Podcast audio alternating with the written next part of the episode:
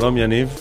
אהלן. אה, אני שמח אה, במסגרת החזרה לפודקאסטים אה, שלנו בסיווג גבוה, לקיים דיון בסוגיה מאוד מאוד מורכבת וחשובה של היום שאחרי מלחמת חרבות ברזל.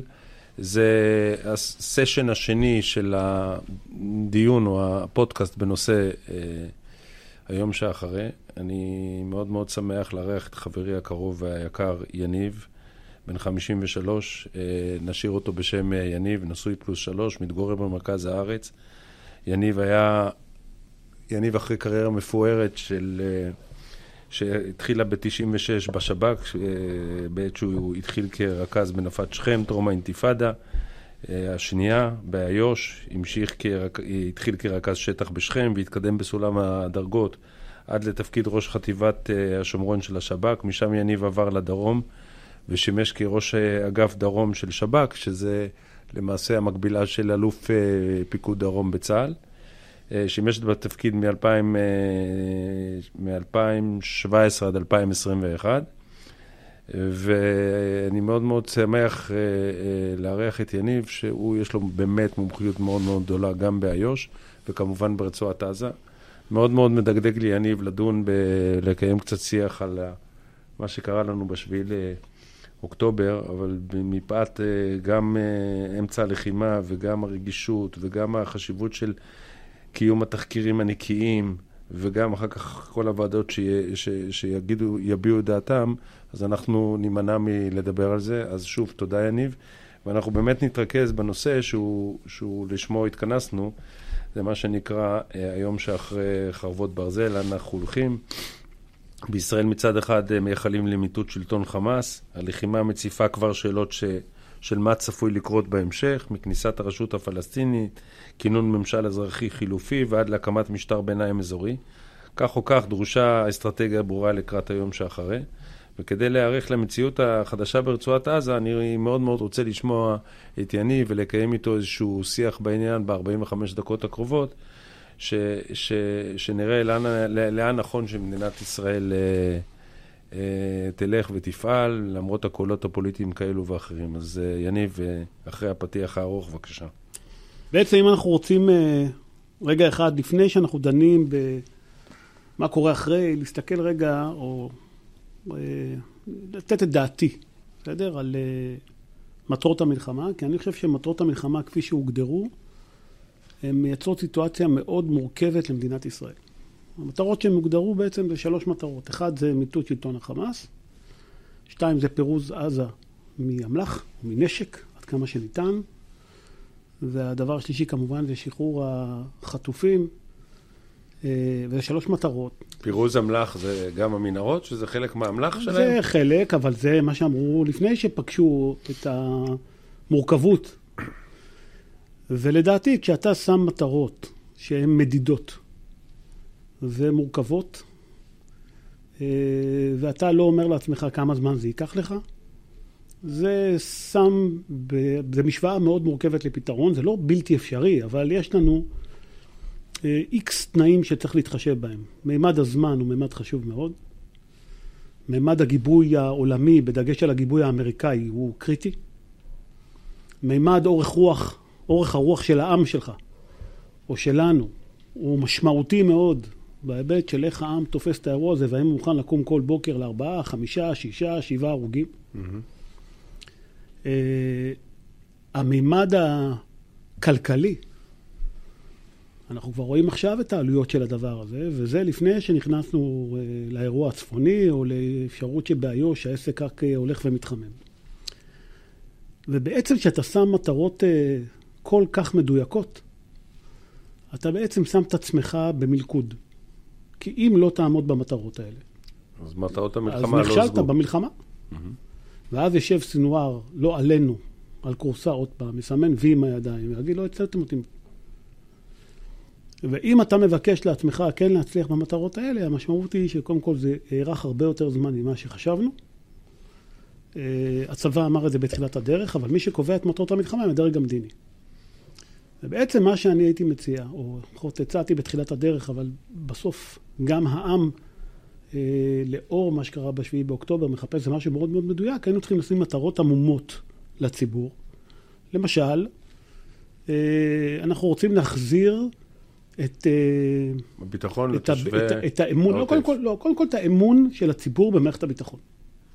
זה מטרת מלחמה? זה יכול להיות מטרת מלחמה. תכף אני אגע ב... ב... למה אני חושב שהיה צריך להיות, להגיד את הדבר הזה, כי מה זה אמון, מה זה להחזיר, מה זה, מה זה ביטחון, אתה יכול לשחק עם הדבר הזה באיזה נוחות שמאפשרת לך לחיות באיזה עולם שהוא קצת אמורפי, ומאפשר לך לקבוע את תנאי המלחמה. הייתי אומר שרוצים לשקם את ההרתעה. מצוין. תגיד לי, זה גם כן לא מטרת מלחמה. זה מטרה, אם אתה מחליט שהיא מטרה כזאת שיכולה בעצם להיות באיזה עולם שהוא אה, נוח. ובהיבט השלישי הייתי אומר שאולי כל מה שקשור בבידוד הזירות. זאת אומרת שלא תהיה סיטואציה שזירות אה, נוספות יצטרפו. ואז ברגע שאתה נמצא בסיטואציה כזאת, ונגיד הגעת לסיטואציה שאתה אומר, אני עשיתי, ש... ו... ואת המטרות הראשונות שאמרתי, מי שצריך להכיר, זה רק הדרג המאוד מאוד בכיר במערכת הביטחון. אני מדבר על דרג המטה הכללי, ודרג מטה השירות, ודרג מטה המוסד, לא אה, הדרג אפילו של אה, מפקדי האוגדות המתמרנות. הוא צריך לבצע את הפעולה שלו. בעצם אני אומר שהייתה צריכה להיות עמימות אסטרטגית ובהירות טקטית. באסטרטגיה אתה עמום, אתה לא אומר לאן אתה הולך, אתה לא אומר מה אתה עושה, אתה גם לא מגדיר את המטרות האלה החוצה לציבור, לתקשורת, לאמריקאים, אתה לא עושה את זה.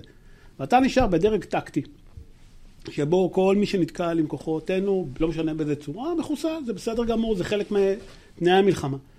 הדבר הזה היה מאפשר לנו יכולות תמרון הרבה יותר גבוהות, ויצירת הצלחה אה, גם כלפי עצמך וגם לא להשלות את עצמנו בעצם ביכולת. עכשיו אני אומר עוד פעם, זה לא שאני חושב שלא יכולים לעמוד במטרות המאוד מאוד אה, מדויקות ומדידות שנקבעו, רק יש לזה אילוצים, שצריך לראות האם בתוך האילוצים האלה מדינת ישראל יודעת להסתדר איתם. אבל השאלה היא, אחרי השביעי לחודש, שקרה לנו אסון. נכון. אסון מודיעיני, אסון מבצעי, אה, אסון אסון לאומי. אסון לאומי, נכון.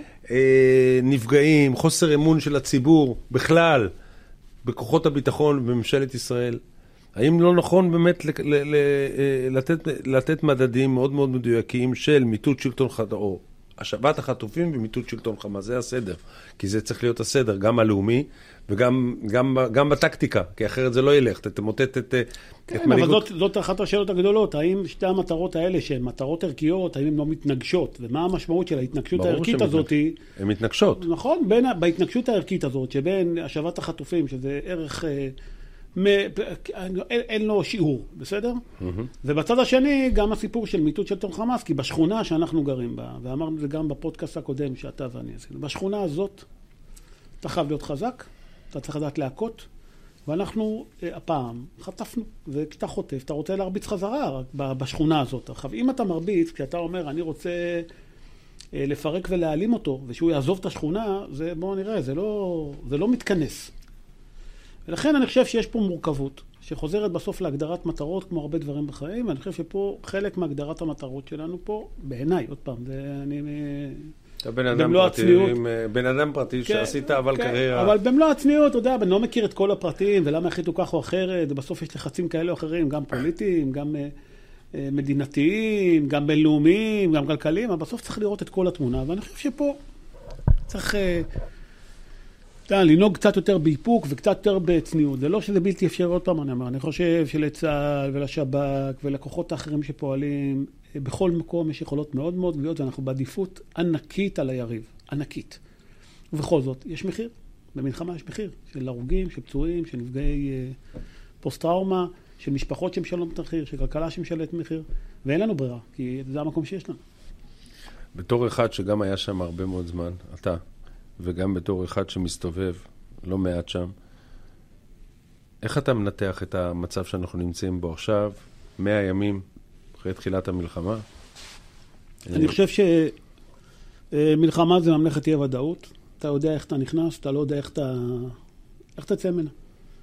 וברגע שאתה אה, נכנס ללחימה הזאת, גם אתה לומד את היריב, אבל גם הוא לומד אותך. אני חושב שהיה שלב ראשון של הלחימה, שהיה עם בליץ מאוד גדול על הצפון, אפשר את חציית הרצועה, אה, ובשלב הראשון גם אפשר את העסקה הראשונה של כמעט, אה, קצת יותר ממאה... הפעימה, הפעימות הראשונות. הפעימות הראשונות, זה התאפשר כי לדעתי, אה, סינואר חשב שהוא יוכל להמשיך את, ה, את המשך הפסקת האש הזאתי, כאשר כובשים רק את צפון הרצועה, ו, ובעצם הדרום נשאר לא כבוש. אתה יודע מה אני חושב בהקשר הזה, ו- וחשוב לי לשמוע את דעתך, זה באמת זה הקדימון למה שאנחנו הולכים לדבר, זה שיחי סינואר, בשביעי לחודש, שהוא תכנן את, ה- את, ה- את המתקפה הזו, הוא זיהה כמה דברים בטעות. אחד, שאנחנו, השסע בחברה הישראלית החליש אותנו, שלא נהיה מאוחדים. שתיים, הוא לא האמין בהצלחה שלו במתקפה הזו, בכמות החטופים וההרוגים שהוא, שהוא, שהוא, שהוא עשה לנו. ושלוש, זה שהעולם הערבי בעין יאשים אותו שהוא דאעש. ואני חושב שזה שלושה דברים מרכיבים ראשוניים שהוא טעה בהם. אני מסכים עם כל מה שאמרת. אני חושב שזה שלושת הדברים שהוא חשב שיקרו ולא קרו. זאת אומרת שהעולם הערבי יתאחד איתו, יקבל את העמדות שלו ואת הנכונות שלו לעשות את זה, שבאמת החברה הישראלית תתפרק ולא תצליח לעמוד בסיפור הזה, והוא לא חשב שהוא יצליח באמת להגיע לכיבוש כזה, כי הוא חשב שהכוחות יבלמו ונגיד... ולהבאה של כל כך הרבה חטופים. ו- ו-. ובעצם הוא מצא את עצמו עם איזו סיטואציה מורכבת, והוא הביא על עצמו מלחמה גדולה מאוד. אבל יחיא סינואר לא תופס את עצמו אה, אה, כפסיק בהיסטוריה. אז הוא תופס את עצמו כמו סלאח א-דין.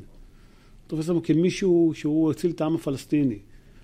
חושב ש... והוא מוכן למות בשביל זה, או שהוא אני... זה- מאמין שהוא יוכל לברוח לקטאר או למדינה אחרת? אני ו- חושב שאם הוא ימות זה יהיה מצוין. אה, גם אם הוא יצא החוצה ואחרי זה ימות. נתחשבן, אז גם זה יהיה מצוין. אבל אם הוא יצא החוצה, ובעקבות הדבר הזה, ועל זה תכף נדבר אולי, על מה צריך להיות ברצועת עזה ביום שאחרי, אנחנו אה, נצליח לקבוע עם אה, שכנינו ועם האמריקאים משהו אחר ברצועת עזה, אז אה, ניצחנו. אני חושב שהניצחון שלנו יתבטא בעוד דברים אחר כך, מהעובדה שלא יתערבו, לא תהיה התערבות נגיד בזירות אחרות אם לא נצליח להגיע לחימה, אם נצליח להחזיר את כולם, אה, אה, את כל היישובים ויותר מהם, לשקם את כל מה שקרה שם בעוטף ישראל או בנגב המערבי. אה, ואם באמת נצליח בסוף למסד את השלום עם סעודיה. כי בעצם חלק, לדעתי, חלק מהסיפור שהוא היה בטוח שהשלום עם סעודיה מאוד הפריע להם, כי בעצם כל הזמן נוטשים את הפלסטינים לאורך זמן, ובעצם אני חושב שהסיפור הסעודי, אם בסוף אנחנו נצליח לעשות את השלום הזה, ונחזיר את היישובים, וננתק את הזירות, ונגביר את השיקום שלנו, ונראה את העוצמה הישראלית, ונצא מהמלחמה הזאת, אמנם אה, פגועים, אבל לא בשן ועין, נצא פגועים, וצריך לשקם את הכלכלה ואת אה, מערכות היחסים שלנו, והכל, אני חושב שננצח את המערכה. אני אומר, אוי ואבוי אם לא ננצח את המערכה, צריך לראות שזה לא בנקודות, זה צריך להיות בנוקאוט. מה צריך לעשות, אגב, לפני שאנחנו מדברים על מי, מי ישלוט ברצועת עזה, מה צריך לעשות מבחינת הפרימטר, מבחינת השליטה הביטחונית? איך אתה רואה בכל ורסיה של, של היום שאחרי את השליטה של ישראל, ואיך אתה מייצר מצב שלא יהיה לנו עוד פעם מתקפה כזו בלי שאנחנו יודעים? אחד, אני חושב שהפרמטר צריך להיות למרחק של קילומטר וחצי פחות או יותר מהגבול לתוך רצועת עזה. לא יכול להיות שהפרמטר יהיה לתוך מדינת ישראל, זה לא האירוע. היום כבר משטחים שם את הכל. אני יודע, ולכן אני חושב שצריך להיות קילומטר וחצי פנימה. זה אמנם עדיין טווחים של נ"ט, אבל זה מספיק רחוק כדי שנוכל לזהות בזמן. שתיים, אני חושב שציר פילדלפי זה אירוע, שאנחנו נצטרך לפתור אותו עם המצרים. כי דרך הציר הזה, או דרך המרחב הזה, שהוא 12 עבר וחצי משם. קילומטר, הכל עובר משם, נכנס משם. אה, חלק ברשות ובסמכות, חלק לא, חלק ב... אתה יודע, כל מיני כאלה דברים מקומיים, בקשישים מקומיים שסידרו את הסיפור הזה. אבל לפני, אה, סליחה שאני מפריע, לפני כמה שנים, ציר פילדלפי, 1,600 מנהרות כאלו ואחרות, הייתה פעולה גדולה מאוד של צה"ל, ויחד עם. שב"כ ושל המצרים, גם הם עשו איזשהו קיר סקלה, אה, סלארי, גם הם עשו כל מיני פעולות, אבל המשיכו להבריח, כן, אוטוסטרדה. כי, כי שיטת ההברחה היא לא בהכרח ישבה רק על האירוע uh, מתחת לאדמה. אתה יכול לעשות את השיטה הזאת גם על, מעל האדמה, במעברים, עם בדיקות uh, של המצרים. של המצרים. אתה יודע, כל אחד, וה... בסוף זה אזור רחוק מאוד מהמצרים, פחות מעניין אותם. ואתה יודע, זה אזור מקומי שחי את העולם הזה, ואני חושב שהים צריך להיות סגור. ובעצם, אם ישראל סוגרת את הכל בצורה הזאת, בעצם שוב אנחנו, או לא שוב, אנחנו חוזרים למתכונת שבה רצועת עזה מנותקת. השאלה הגדולה, חייב להתעכב איתך בעניין הזה. יניב, תסביר לי, איך נכנסו מכוניות, טילים, לא הכל יוצר שם, טילים, מכוניות, מערכות, זה כל- לא הכל במעברים, לא. במעבר רפיח וכדומה, עבר הרבה מאוד דברים במנהרות, או במנהרות כאלו ואחרות, מכוניות, מה שאתה רק, משאיות. בצורת... ואני צה"ל- מדבר על ציר פילדלפי, זה חשוב לי כי אנשים לא מבינים מה זה ציר פילדלפי, תן לנו על זה כמה אומר, משפטים. אז אני אומר ככה. אחד, אה, מדינת ישראל לא שולטת ברצועת עזה מזה 29 שנים. היא יצאה מהערים המרכזיות והשאירה בעצם את השליטה בהסכם אוסלו א', שאמרנו עזה ויריחו תחילה, זה בעצם יצאת מהעיר עזה. ויצאת מהערים הגדולות בעזה, גם דיר אל-בלח וגם אה, ח'אן יונס. לא נכנסת לערים האלה באמת לעשות פעילות. בעצם הגנת על היישובים היהודים שהיו שם, על 9,000 האזרחים הישראלים ששהו ברצועת עזה. אה, בשני אזורים, גם באזורים של אה, רפיח שם, באזור של גוש קטיף, וגם, נכון. כן, וגם באזורים האחרים, בסוף זה שתי קבוצות גדולות של יישובים. ובעצם הפעילות, ואני מזכיר גם כן שפעילות הטרור ברצועת עזה לא התחילה ב... בשנים האחרונות, או אפילו לא ב-2005, שצה"ל סיים את אה, תוכנית- בתוכנית ההתנתקות. ב-2005, 11 שנים אחרי הסכם אוסלו, בעצם מה שאתה עושה, אתה מחליט להתנתק. אריק שרון מחליט להתנתק מרצועת עזה, מוציאים את היישובים היהודיים. אחרי שנה יש בחירות שבוש לוחץ לעשות אותן, בוש הבן, מדינת ישראל לא רוצה, אבל ה... הרשות הפלסטינית עושה אותם, החמאס זוכה בבחירות, ושנה אחר כך הוא זורק את אה, פעילי ה... מהגגות. מה- את פעילי הפת"ח מהגגות, משתלט על רצועת עזה באופן מלא, ואתה מקבל שלטון חמאסי, או שלטון טרור ששולט באזרחים.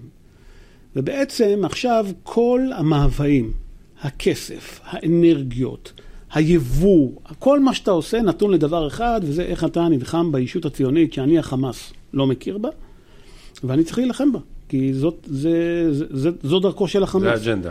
ועכשיו, אם אתה חי על האג'נדה הזאת, או על תפיסת העולם הזאת, אז אתה מנסה להביא בכל דרך דברים לתוך רצועת עזה, שבחלק מהזמן מעבר רפיח הוא פתוח לגמרי עד שהמצרים הבינו מה קורה והעבירו המון דברים פנימה. חלק מהדברים עוברים דרך הים, חלק מהדברים עוברים במנהור בהתחלה, וחלק מעל הקרקע, וגם אחר כך. וישראל כבר לא שלטה בציר פילדלפי בעצם מ-2005. זאת אומרת, אנחנו לא נמצאים על ציר פילדלפי 18 שנה. ובזמן הזה, גם יכולות הסיכול שלך למול מדינה שיש לה בצד אחד מצרים מדינת שלום, אנחנו איתה בהסכם שלום, אתה לא יכול להחליט שאתה מפציץ אה, בציר פילדלפי, נגיד, גם אם אתה יודע, אז אתה יכול להגיד למצרים, במסגרת היחסים שלנו איתם, חבר'ה, שימו לב, אנחנו יודעים אה, כך או אחרת. ו- וזה פעם אחת. ופעם שנייה, יכולות הייצור, צריך לומר, של החמאס ושל יכולות הג'יהאד האסלאמי. של אמל"ח, של אמצעי לחימה. מאוד מאוד מאוד גבוהות, עם למידה מאוד גבוהה, ואני אמרתי לאנשיי בזמנו, ואני אומר גם לך עכשיו, מדינת ישראל בשנות החמישים הייתה פה בצנע, אה, מדינת אי, זאת אומרת, במובן מסוים אין לך שום קשר למה שקורה במסגרת, הכל מגיע דרך הים או דרך האוויר, עם יכולות כלכליות נמוכות מאוד, ובכל זאת הצליחה לפתח פה הרבה מאוד דברים. ב- ב- ביכולות עצמאיות וביכולות יבוא, אם אני מזכיר, היו ספינות שנגנבו מצרפת, והגיע לפה איזה מפעל אה, אה, כותנה לדרום. אתה מבין, בסוף המדינה הצליחה זה, ואני חושב שאנחנו לא צריכים להמעיט ביכולות היריבים שלנו, שהם, ב- ב- בטח בעידן הטכנולוגי שאנחנו נמצאים בו, ביכולת להעביר אה, הרבה מאוד דברים, כבר, גם ברשת וללמד. בתווך הסול- כן, האינטרנטי. אינטרנטי, וללמד את האנשים. וכאילו אנחנו מתפלאים, כי בראש שלנו, וזאת אחת הבעיות, אני חושב, הקונספטואליות אצל כולם, וכאילו בצד השני יש מטומטמים. אני לא חושב שבצד השני יש מטומטמים, אני חושב שזה אנשים רציניים, חכמים מאוד. אני לא מזלזל באף אחד מהם.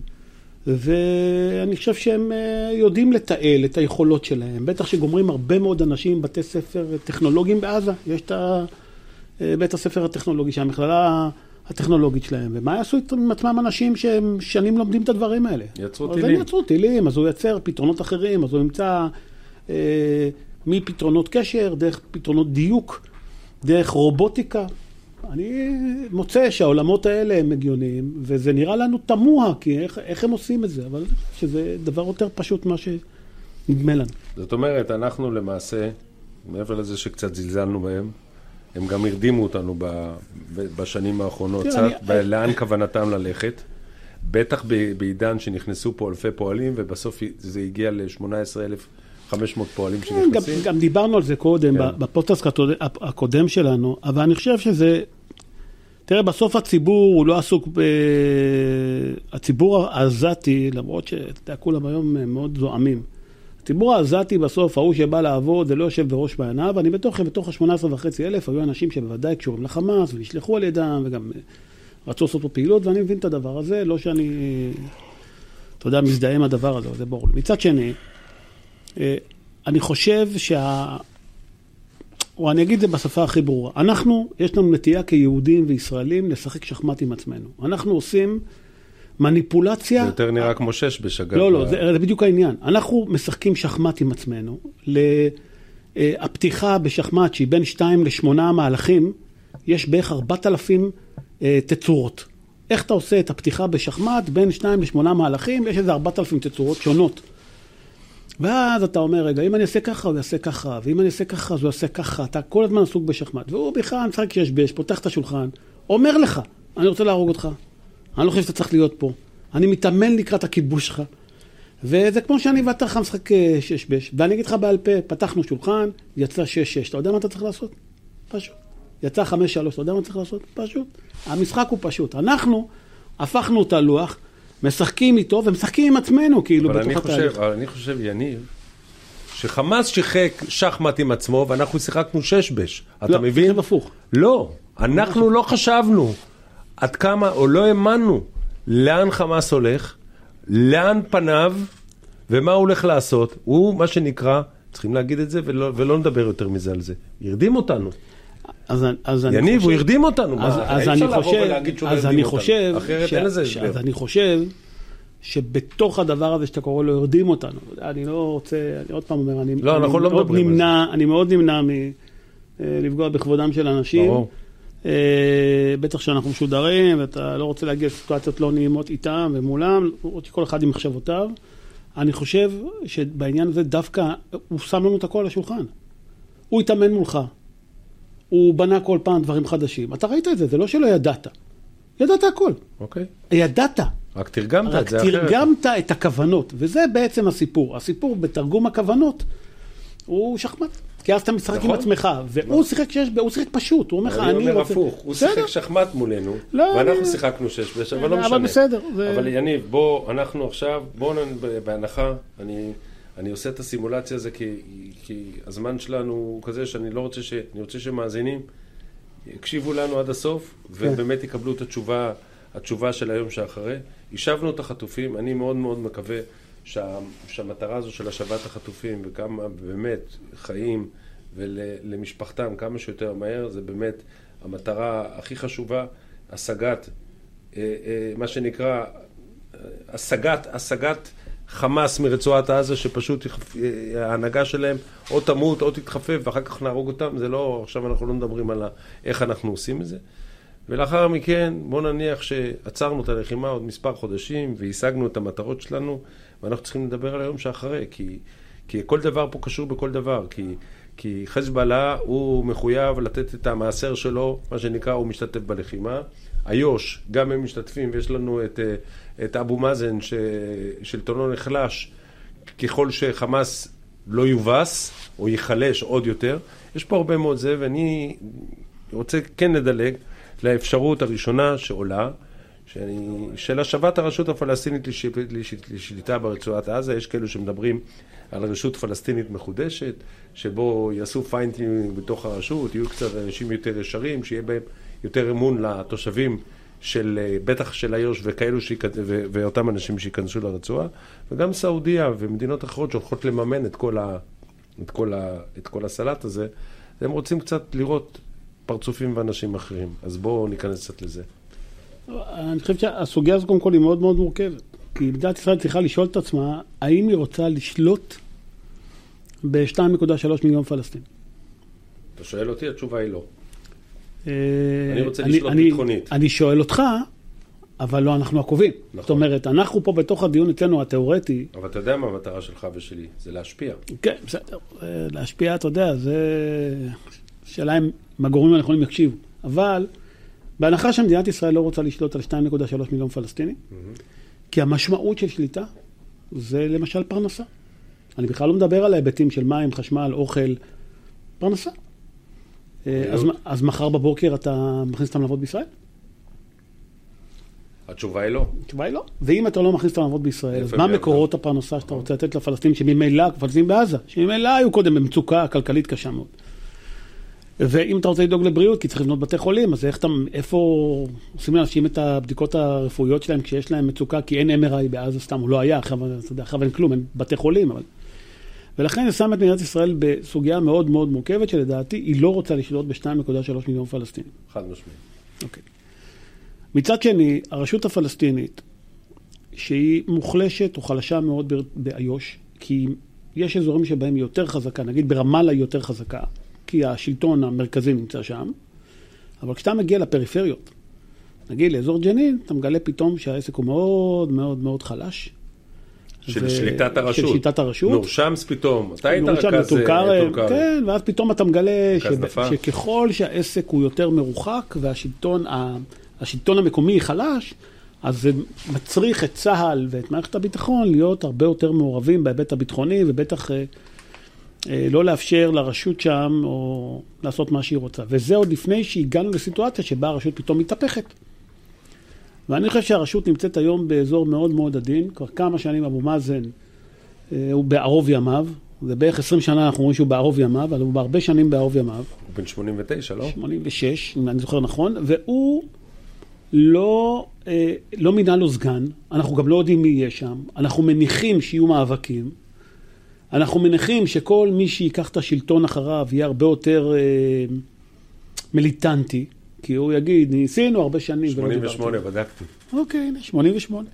אז הרבה יותר מיליטנטי, כל מי שיהיה אחריו, ולפיכך, האם אתה לוקח את הדבר הלא יציב הזה ממילא, שלא ידע לשלוט ברצועת עזה כשאבו מאזן היה יותר צעיר ויותר חזק, ואתה מכניס אותו לתוך ה... אבל זה עדיף לי על כל דבר אחר. מה, הרבה- רגע, עוד לא אמרנו מה ההצעות. אני נכון, אומר אני שזה... מאתגר אותך, מה אוקיי, שנקרא. אז אני אומר שבתוך הסיפור הזה, אני חושב שהרשות הפלסטינית לא יכולה להיכנס בעת הזאת, בטח לא על הכידונים הישראלים. זאת אומרת, אתה אומר, אני באתי, נכנסתי למלחמה ברצועת עזה.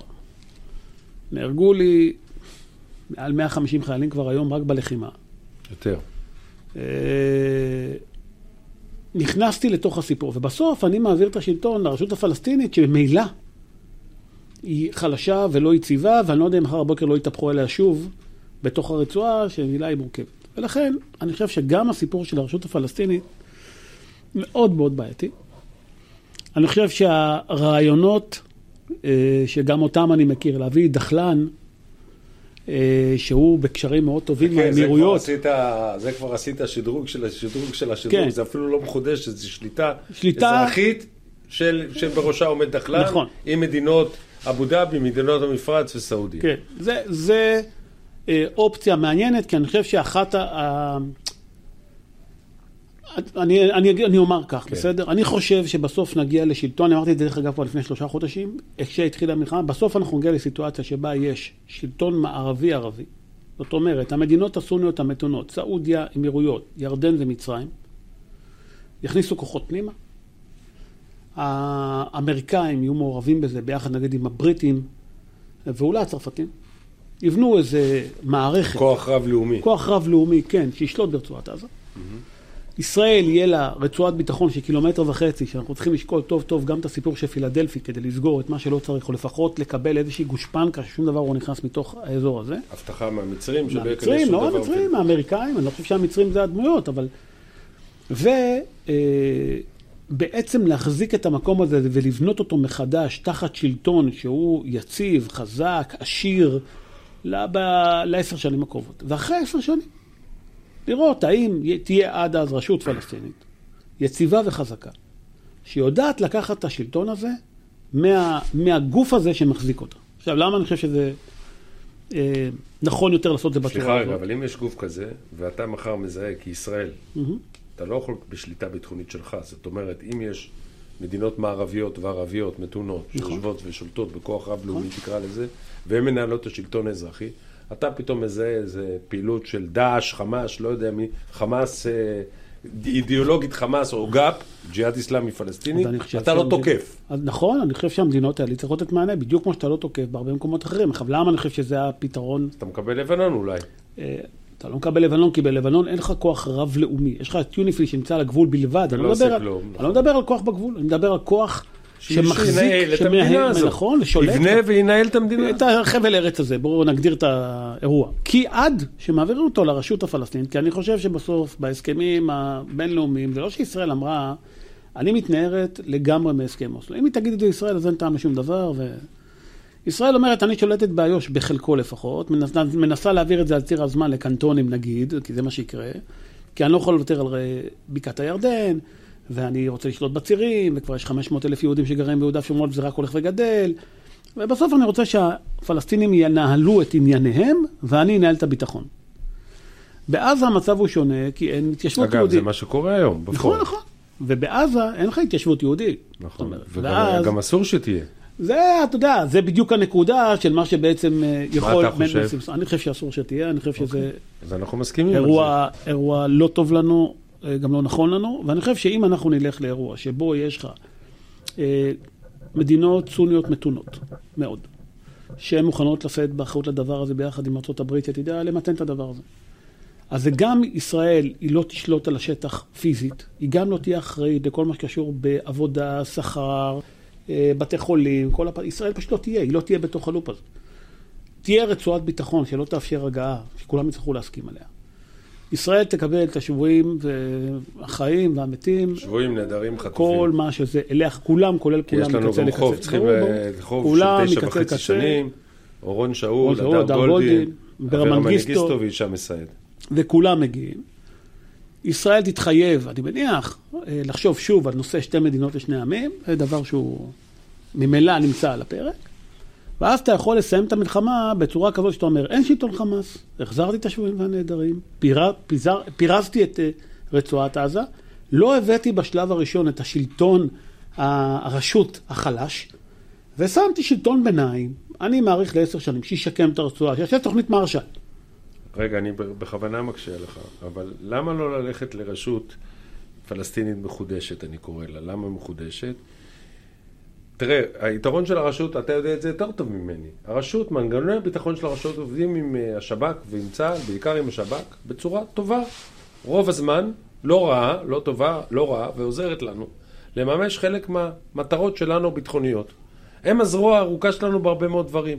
אז אם אתה לא מקבל כזה דבר, איזשהו מנגנוני ביטחון, פלסטינים, בינלאומיים, ש... שיעשו במקומך את העבודה, כי אתה לא נמצא ברצועת עזה, אתה מאבד שליטה ביטחונית ואתה אני תקבל לא- שוב איזה אבל- איזשהו, איזשהו מונסטר אה, פעם, אני- מפלצתי כזה, זה אז, משהו. אז אני חושב שהמדינות האלה צריכות להקים מנגנונים. אני חושב שזה חלק מהסיפור, להקים מנגנונים כאלה, שיאפשרו שיח איתם. הם יטפלו בכל הסוגיות המורכבות, ועל פי צורך צה"ל להיכנס אם הוא רואה שיש נקודה שהיא אה, מורכבת לטיפול וצריך לטפל בה.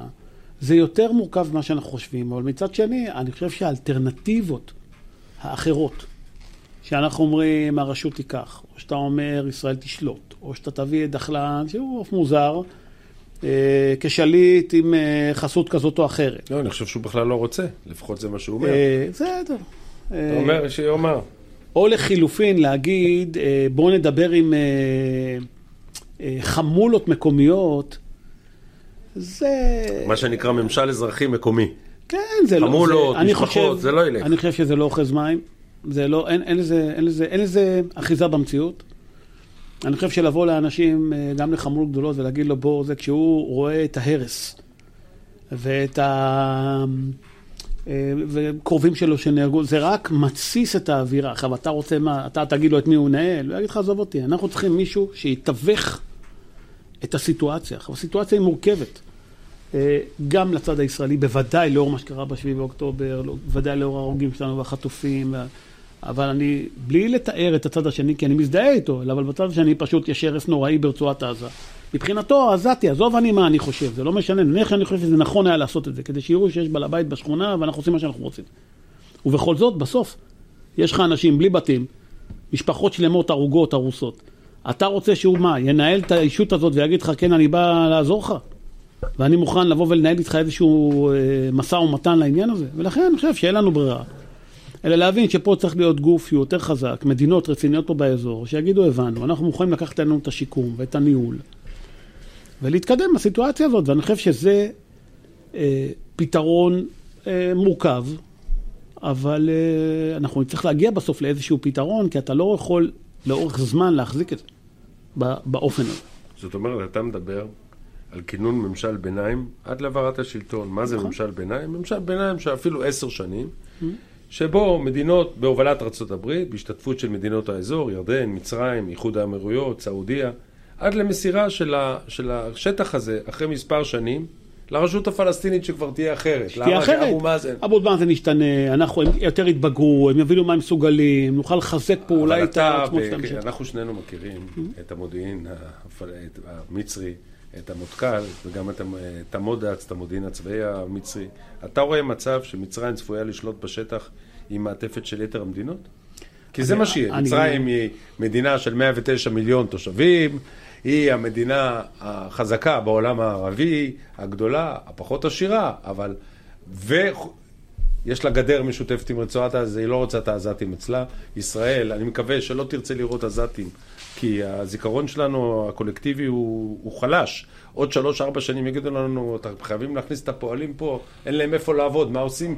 יש פה דילמות משמעותיות נכון. מאוד, מה, מה אתה עושה עם זה בכלל? ולכן אני חושב שמי שצריך להנהיג את זה זה לא המצרים. אני חושב שהמצרים האינטרסים שלהם הם אינטרסים מנוגדים לאינטרסים שלך. באינטרס המצרי הוא לא רוצה אותם בכלל אה, נעים לעברו. נכון.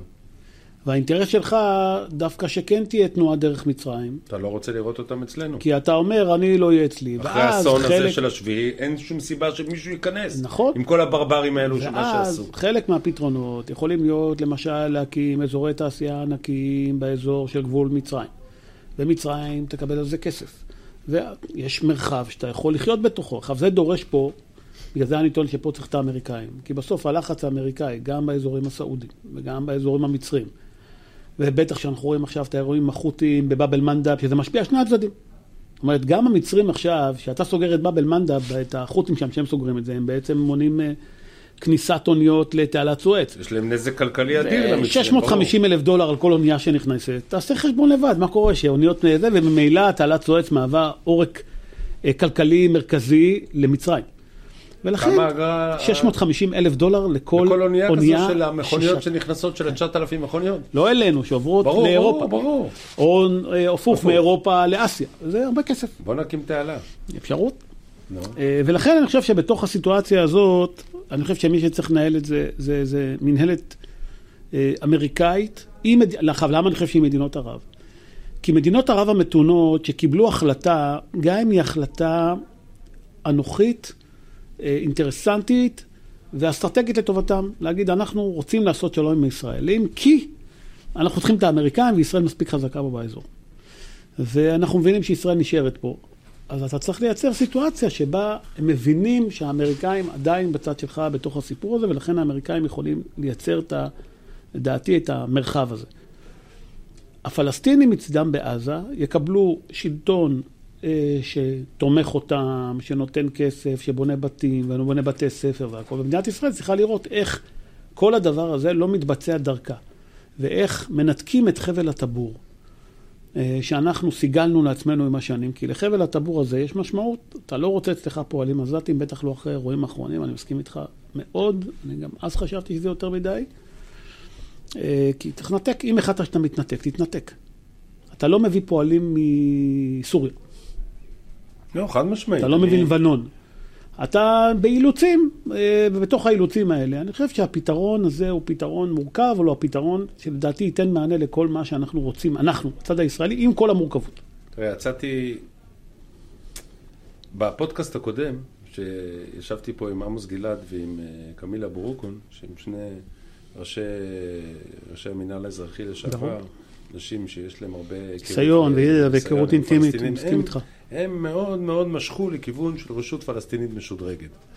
ואני, בסך הכל, גם לי הסיפור הזה של רשות פלסטינית, אולי זה אוטופיה, אבל גם, גם לי זה, זה נשמע הכי טוב, או זה עושה לי הכי הרבה שכל, כי בסיפור של כינון ממשל ביניים של אותן מדינות, בראשות מצרים, זה, הברית, זה סבבה, אבל בואו, יש פה הרבה באגים, המצרים לא רוצים, מחר המצרים לא רוצים, מחר סעודי אומר, הבנתי אתכם, אבל אני בינתיים לא עושה שלום עם אף אחד, יש לי חוטים על הראש, ואיראנים לא מתעסק עכשיו עם ישראל, ויש פה הרבה מאוד נעלמים, שאתה לא יודע, ואני רוצה שצה"ל יצא. אני, ברור. האזרח הפשוט, רוצה שצה"ל ייסוג אחרי שנשיג את המטרות של המלחמה, שכמו שאמרת, הגדירו את כולם, אז אנחנו צריכים לעמוד בהם.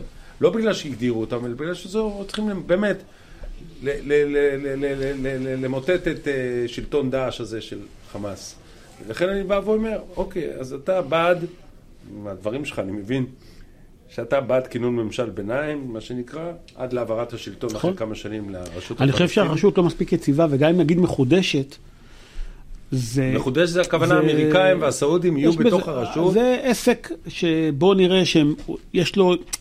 אני חושב שאחיזה כזאת במציאות זה צריך לראות מי המנהיג של הדבר הזה, ואיך אתה בונה את הכוחות, והאם אתה מביא את הכוחות מאיו"ש או מפה, ואיזה אמל"ח אתה נותן להם, והאם אתה מוכן שיהיה אמל"ח למקומיים. אתה זה- כאילו אתה חוזר... זה זה אותו נכון, גם גם במצרים ובהסכם שלום, על כל ג'יפ אתה מאשר להם זה- להכניס את סיני, זה לא... זה, זה לא מדויק, כי כבר גם זה השתנה על ציר כן. הזמן אחרי 40 שנות שלטון, וכבר העמי השנייה נכנסה למצרים אחרי שהיה פעם פעילות נכון, דאעש. השארנו להם, ברור. אנחנו אישרנו, ולכן המשחק הוא גמיש. אבל אם אתה מביא שלטון זר, אה, או לדעתי עוד פעם, לעניות דעתי הצנועה, כשאתה מביא אנשים ממקומות אחרים, שבסוף הוא צריך לשלוט פה בשטח, ואתה שם את האמריקאים שהנהיגו פה תוכנית מרשל כמו שהיה בגרמניה, הרבה מאוד שנים.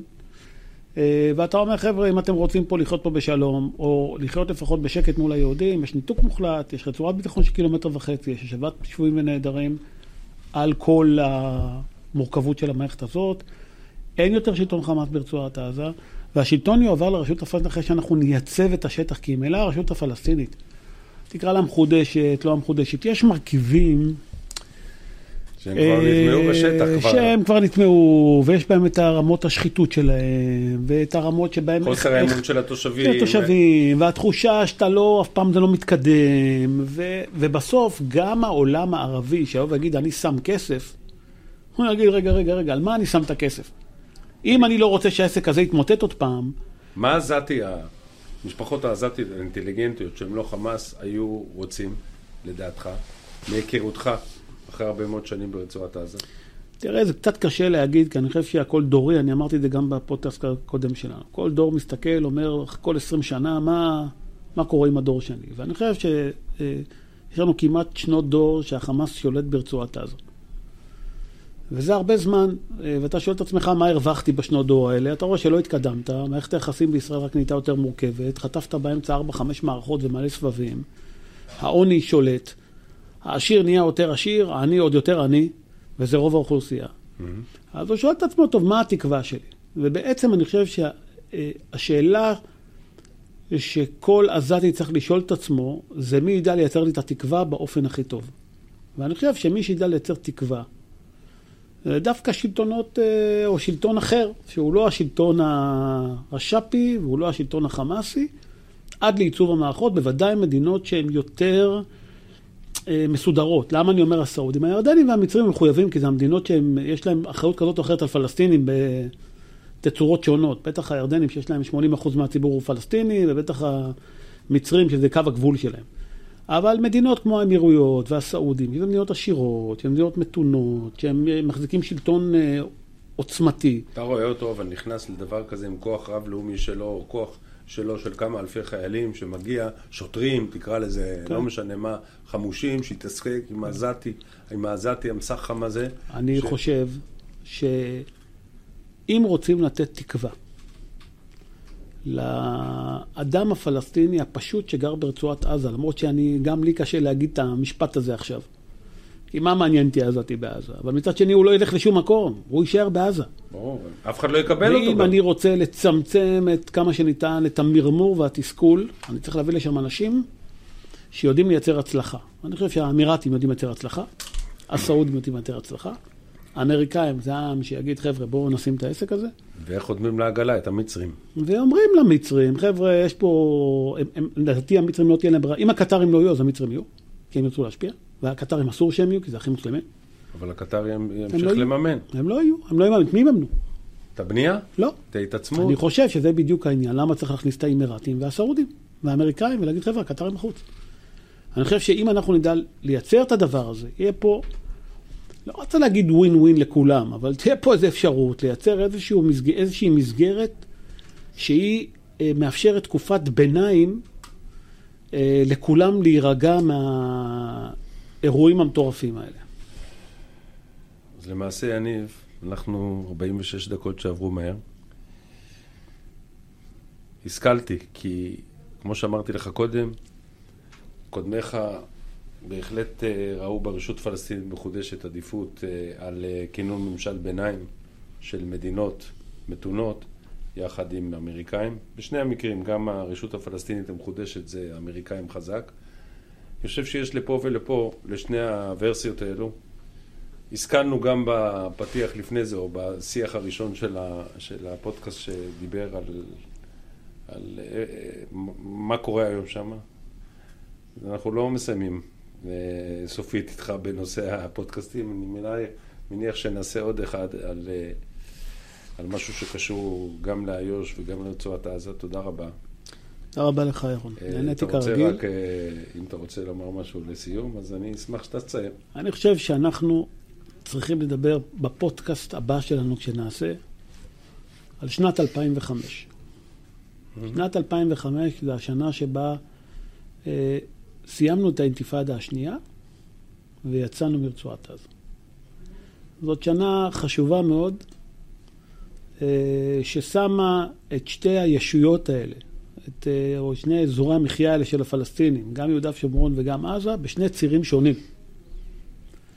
והיום, אחרי 19 אה, שנה כמעט, אתה יכול להגיד אה, לאן כל אחד הלך ומה קרה לנו בשני המקומות האלה, ואני חושב שזו נקודה מעניינת לבחון לאורך זמן את ההתנהלות של האלה. אבל צריכים רק לומר, איו"ש מבעבעת היום, ואילולא שב"כ וצה"ל, וה-2,500 עצורים ו-300 ומשהו הרוגים, אה, מחבלים, שניסו להתעמת עם שלטונות צה"ל, ואלף ומשהו מתוכם, 1,300 אנשי חמאס, אז, אז איו"ש הייתה גם גם גועשת עכשיו. ופה אני אומר שוב, הכל דורי.